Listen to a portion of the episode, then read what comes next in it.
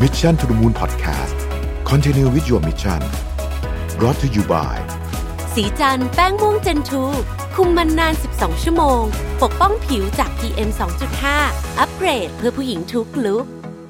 สวัสดีครับยินดีต้อนรับเข้าสู่ Mission to the Moon Podcast นะครับคุณอยู่กับรวิทยานุสาหะครับ ไม่น่าเชื่อนะครับแป๊บเดียวเนี่ยหมดไป 3 ไตรมาสแล้วนะครับ เหลือ 1 ไตรมาสเท่านั้นนะครับ ปี 2020 นี้ซึ่งโอ้ถ้านิยามปี 2020นี่ผมเชื่อว่าคงจะมีชื่อที่หลากหลายมากนะครับ เป็นปีที่โหดจริง ๆ นะครับ ก็ต้องบอกว่าในช่วงโค้งสุดท้ายของปี 2020 เนี่ย เรามาชวนคุยกันนะครับว่า ปัจจัยที่จะส่งผลต่อเศรษฐกิจโลกในช่วงที่เหลืออยู่เนี่ย จะมีอะไรบ้างนะครับวันนี้ผมนำบทความของคุณวชิรวัตรบานชื่นนะครับ จากหนังสือพิมพ์ประชาชาติธุรกิจนะครับ โดย SCB EIC เนี่ยมาเล่าให้ฟังนะครับว่าตอนนี้เนี่ยสถานการณ์ ที่เหลืออีก 3 เดือนเนี่ยเราคาดหวังอะไรได้บ้างนะครับสามปัจจัยหลัก ปัจจัยที่ 1 มาตรการปิดเมือง เริ่มกลับมาเข้มงวดขึ้นนะฮะส่งผลให้เศรษฐกิจโลกที่หลายคนคิดว่าผ่านจุดต่ำสุดมาแล้วเนี่ยมันทำให้การฟื้นตัวเนี่ยไม่เร็วอย่างที่เราคิด คือต้องเล่าอย่างนี้ก่อนว่า ก่อนหน้านี้เขาก็ทยอยเปิดเมืองกันมานะครับแต่ว่าพอเปิดเมืองกลับมาปุ๊บเนี่ยสถานการณ์การระบาดโควิด -19 เนี่ยมันกลับขึ้นมาสูงขึ้นอย่างมีนัยสำคัญ ยกตัวอย่างเช่น กลุ่มประเทศในยุโรปนะครับเราไปดูเส้นกราฟเนี่ย เส้นกราฟมันเริ่มหักหัวขึ้นมาอีกแล้วซึ่งเป็นสถานการณ์ที่ไม่ดีเลยนะฮะอันนี้เราไม่นับประเทศที่ยังแบบหนักๆมากๆ เช่นสหรัฐอินเดียบราซิล พวกนั้นยังคงหนักอย่างต่อเนื่องนะฮะเหตุการณ์เหล่านี้ที่มันเกิดขึ้นก็คือเหตุการณ์ที่มันมีการหักหัวขึ้นของผู้ติดเชื้อเนี่ยทำให้หลายประเทศเนี่ยต้องกลับมาปิดเมืองอีกครั้งหนึ่ง หรือปิดแบบเป็นจุดนะฮะ หลายประเทศก็นโยบายก็แตกต่างกันไป บางบางประเทศเนี่ยก็เลื่อนการเปิดเมืองออกไปนะครับหรือว่ามีการเป็นเรียกว่าเป็น local lockdown คือเข้มงวดเป็นบางพื้นที่เท่านั้นนะฮะบางประเทศที่ตอนแรกเนี่ยรู้สึกเหมือนกับว่าเออจะพ้นไปแล้วเนี่ยก็กลับมาใช้นโยบายที่เข้มงวดขึ้น เช่นเยอรมันกับอิตาลีนี่เป็นต้นนะครับการเลื่อนมาตรการเปิดเมืองหรือว่ากลับมาใช้มาตรการปิดเมืองที่เข้มข้นขึ้นเนี่ยทำให้มันส่งผลต่อแนวโน้มการฟื้นตัวทางเศรษฐกิจที่อาจเริ่มชะลอตัวในระยะถัดไปนะฮะ โดยช่วงที่ผ่านมาเนี่ยเราพบว่าความเข้มงวดของมาตรการปิดเมืองเนี่ยทำให้การหดตัวของเศรษฐกิจเนี่ยหดตัวอย่างมีนัยสำคัญ เราดูไม่ต้องอะไรมากครับ GDP ไตรมาสสองนะฮะบางที่ลบสิบกว่า บางที่ลบยี่สิบกว่านะโอ้ไม่เคยเห็นตัวเลขแบบนี้เลยเนี่ยนะฮะซึ่งแน่นอนว่ามันก็มาจากเรื่องของการปิดเมืองนี่แหละ แต่ตอนนี้เนี่ยพอเหมือนกับทำท่าจะดีขึ้นมาหน่อยแล้วนะฮะช่วงต้นไตรมาสสามเริ่มเปิดเมืองขึ้นมา ตอนนี้บางที่ต้องกลับไปปิดใหม่นะฮะก็เป็นความเสี่ยง อย่างที่บอกครับโควิดเนี่ยจนกว่าเราจะมีวัคซีน มันไม่รู้จริงๆว่ามันจะออกไปเป็นหน้าไหนได้นะครับ สิ่งที่น่าสนใจอันหนึ่งก็คือว่าจะว่าไปแล้วเนี่ยมันมีดัชนีอันหนึ่งก็คือ Google Mobility Index เนี่ยนะครับ ซึ่งคือการเคลื่อนไหวของคนเนี่ยนะก็จะเริ่มเห็นว่าคนเนี่ยเริ่มออกมาใช้ชีวิตมากขึ้นแม้ว่าตัวเลขอาจจะยังตัวเลขผู้ติดเชื้อยังสูงอยู่นะครับอย่างไรก็ดีเนี่ยถ้าไปดูการใช้เงินอย่างเช่น ยอดใช้บัตรเครดิตบัตรเดบิตในสหรัฐเนี่ยก็ ยังคงต่ำกว่าช่วงก่อนโควิด พอสมควร อย่างในญี่ปุ่นภาคบริโภคภาคบริการก็ยังอ่อนแอนะครับในจีนที่ว่าฟื้นๆแล้วเนี่ยการลงทุนภาคการผลิตก็ยังคงต่ำอยู่ดีนะฮะแต่อย่างไรก็ดีเนี่ยคาดว่าการปิดเมืองในระยะหลังที่เน้นเป็นแบบ local มากขึ้นนะฮะคือไม่ได้แบบว่าปิดตู้มทั้งประเทศเนี่ยนะครับ ก็จะไม่ทำให้ประเทศต่างๆเนี่ยมีผลกระทบทางเศรษฐกิจมากนัก เทียบเท่ากับไตรมาสที่2นะฮะนี่คือที่หนึ่งแต่เป็นที่บอกนะฮะว่า คิดว่าความเสี่ยงนี้มันมันยังชี้ชัดไปแบบเฉพาะเจาะจงมากไม่ได้เพราะมันสถานการณ์แต่ละประเทศก็แตกต่างกันไป อันที่สองเนี่ยนะครับคือความเสี่ยงหน้าผาทางการคลัง เป็นภาษาไทยจะฟังดูงงนิดนึงภาษาอังกฤษคือ physical cliff นะ physical cliff เนี่ยเป็นสิ่งที่หลายประเทศกำลังกลัวนะครับ เพราะว่าทุกประเทศเนี่ยนะครับถ้าเราจำได้ช่วงที่โควิดหนักเนี่ยก็มีการอัดเงินนะ stimulus package แบบเต็มที่เลยนะฮะใส่เข้าไปเรียกว่าเป็นประวัติการเลย ตั้งแต่ มีการวัด GDP มาเนี่ยเรียกว่าไม่เคยมีการใส่เงินเยอะขนาดนี้มาก่อนนะครับสารพัดนโยบายทางการเงินการคลังถูกอัดเข้าไปนะฮะทีนี้การสนับสนุนภาครัฐเหล่านั้นเนี่ยมันก็เริ่มจะค่อยๆหมดอายุแล้วนะครับ แล้วหลายอันก็อะหมดอายุต่อก็ได้นะครับ เพราะว่ารู้ว่าไม่ต่อไม่ไหว แต่การต่อเนี่ยขนาดมันเล็กลงฮะขนาดของ stimulus package เล็กลง ในขณะที่รายได้การจ้างงานเนี่ยยังไม่ค่อยฟื้นตัวเท่าไหร่ มาตรการทางการคลังที่ประคับประคองกันตลอดมาจะว่าไปแล้วเนี่ย GDP ไตรมาสสที่ไม่ได้ลดลงไปโหดร้ายกว่านี้เนี่ยก็เพราะว่าส่วนใหญ่ก็มาจากเงินของรัฐด้วยเนี่ยนะครับ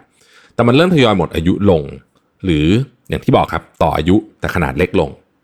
มีความเสี่ยงที่จะเกิดสิ่งที่เรียกว่า physical cliff ได้นะครับ โดยที่ผ่านมาเนี่ยภาครัฐสนับสนุนหลายเรื่องนะฮะใส่เงินเลยก็มีนะฮะให้เงินเลยนะครับเป็น cash hand out นะให้เงินไปเลยนะครับเหมือนประเทศไทยเหมือนหลายประเทศเนี่ยนะครับเออแต่ว่าอันนี้ก็เป็นมาตรการชั่วคราวไม่สามารถจะทำไปตลอดได้ โดยหากการฟื้นตัวของกิจกรรมทางเศรษฐกิจกลับมาไม่ทันกับการหมดอายุของมาตรการภาครัฐเนี่ยนะฮะหรือมาตรการเหล่านี้ไม่ถูกต่ออายุไป ก็มีความเสี่ยงต่อการฟื้นตัวทางเศรษฐกิจในระยะถัดไป หรืออย่างไปดูที่สหรัฐนะครับมาตรการกระตุ้นเศรษฐกิจของสหรัฐเนี่ยเริ่มทยอยหมดอายุลงนะฮะแล้วก็สภาคองเกรสเองก็ยังไม่สามารถตกลงกันได้ เรื่องของมาตรการชุดใหม่นะครับ มาตรการสำคัญที่กำลังเป็นที่จับตามองก็คือมาตรการให้เงินสนับสนุนเพิ่มเติมแก่ผู้ว่างงาน 600 ดอลลาร์ต่อสัปดาห์ ซึ่งเยอะพอสมควรนะฮะหมดอายุลงในเดือนกรกฎาคม 2020 โดยถึงแม้ว่าประธานาธิบดีโดนัลด์ทรัมป์เนี่ยจะต่ออายุมาตรการโดยใช้ executive order เพราะสองสองพักนั้นตกลงกันไม่ได้นะครับแต่ว่าการช่วยเหลือแก่ผู้ว่างงานนั้นก็มีขนาดเล็กลง เหลือ 400 ดอลลาร์ต่อสัปดาห์ หรือ3 300 ดอลลาร์ต่อสัปดาห์ด้วยซ้ำในบางรัฐเนี่ยนะครับ อีกทั้งยังคาดว่างบประมาณที่ได้รับการจัดสรรมา จะเพียงพอต่อการช่วยเหลือจ่ายเงินแค่เพียงเดือนเดียวเท่านั้น และการต่ออายุมาตรการหลังจากนี้มีความไม่แน่นอนสูงเนื่องจากพรรคเดโมแครตกับริพับลิกันเนี่ยยังไม่สามารถตกลงกันเรื่องขนาดของมาตรการได้ จึงเป็นความเสี่ยงต่อการฟื้นตัวของเศรษฐกิจในระยะถัดไปนะฮะอันนี้ไม่ต้องพูดถึงว่าใกล้เลือกตั้งเราด้วยนะครับ นอกจากสหรัฐแล้วเนี่ยอังกฤษเองก็มีความเสี่ยง physical cliff เหมือนกัน ถ้าใครยังจำได้นะครับ อังกฤษเนี่ยมีมาตรการที่เรียกว่า furlough scheme ก็คือการช่วยเหลือการพักงานนะครับ ก็คือรัฐบาลไม่อยากให้บริษัทเลิกจ้าง ก็สนับสนุนการจ่ายค่าจ้างจำนวน 80%เลยนะครับ ในระหว่างที่ลูกจ้างหยุดพักงานชั่วคราว อย่างไรก็ดีเนี่ยล่าสุดเนี่ยทางอังกฤษเองเนี่ยก็ได้ปฏิเสธการต่ออายุมาตรการออกไป แล้วก็จะเป็นการทยอยการลดการอุดหนุนแทนนะครับเป็น 70%ในเดือนกันยาและ 60%ในเดือนตุลาและจะยกเลิกมาตรการหลังจากนั้น ซึ่งก็แน่นอนว่าถ้าเกิดว่ายกเลิกมาตรการหลังจากนั้นเนี่ยตัวเลขการว่างงานก็มีโอกาสที่จะเพิ่มสูงขึ้น ข้อที่ 3 รอยแผลเป็นจากวิกฤตโควิด -19 เรียกว่า scarring effect นะฮะคือช่วงที่ผ่านมาเนี่ยนะครับเราก็เห็นหลายเหตุการณ์ในภาคธุรกิจนะตั้งแต่การล้มละลายของภาคธุรกิจที่ปรับสูงขึ้น การฟื้นตัวช้าของตลาดแรงงานนะครับกำลังซื้อที่หดหายไป มาตรการปิดเมืองที่เข้ม งวดมากๆเนี่ยส่งผลให้แรงงานจำนวนมากถูกเลิกจ้างเป็นเวลานาน ซึ่งอาจส่งผลต่อประสิทธิภาพแรงงาน และแนวโน้มการขยายตัวทางเศรษฐกิจในระยะยาวได้โดยพบว่าวิกฤตโควิด -19 เนี่ยส่งผลให้อัตราการว่างงานในสหรัฐเพิ่มขึ้นอย่างรวดเร็วนะครับ จากช่วงต้นเดือนมีนานะก่อนวิกฤตโควิด -19 เนี่ยนะครับอยู่ที่ประมาณ 4.5%แล้วก็หลังจากนั้นเราจำได้นะฮะว่า initial jobless claim เนี่ยทุกวันพฤหัสที่ออกมาตัวเลขเนี่ยนะครับโอ้โห เป็นที่น่าตกใจนะครับเพราะว่าจากอยู่ดีๆเป็นหลักแสน อยู่ดีก็พุ่งเป็นหลักล้านหลายล้านโดยที่แรกๆนี่จำได้ว่าไปถึง 6 ล้านนะฮะทำให้อัตราการว่างงานเนี่ยในเดือนเมษายน 2020เนี่ยพุ่งขึ้นไปสูงสุดถึง 14.4%จาก 4.5%เดือนมีนาคมนะครับขึ้นไปเร็วมาก ซึ่งภายหลังจากที่มาตรการปิดเมืองได้ถูกผ่อนคลายลงไปบ้างเนี่ยนะครับ แต่อัตราการว่างงานเนี่ยก็ยังสูงอยู่นะครับตัวในเดือนสิงหาคมอยู่ที่ 8.5%นั่นหมายความว่าการจ้างงานยังไม่ฟื้นกลับมา ไอการจ้างงานที่ยังไม่ฟื้นกลับมานั้นเนี่ยเป็นผลจากแนวโน้มเศรษฐกิจที่ยังคงอ่อนแอ และความเชื่อมั่นของผู้ประกอบการที่อยู่ในระดับต่ำทำให้ในจ้างหรือภาคธุรกิจลังเลต่อการกลับมาจ้างงาน ซึ่งการว่างงานที่นานต่อเนื่องอาจส่งผลต่อการเจริญเติบโตทางเศรษฐกิจระยะยาวได้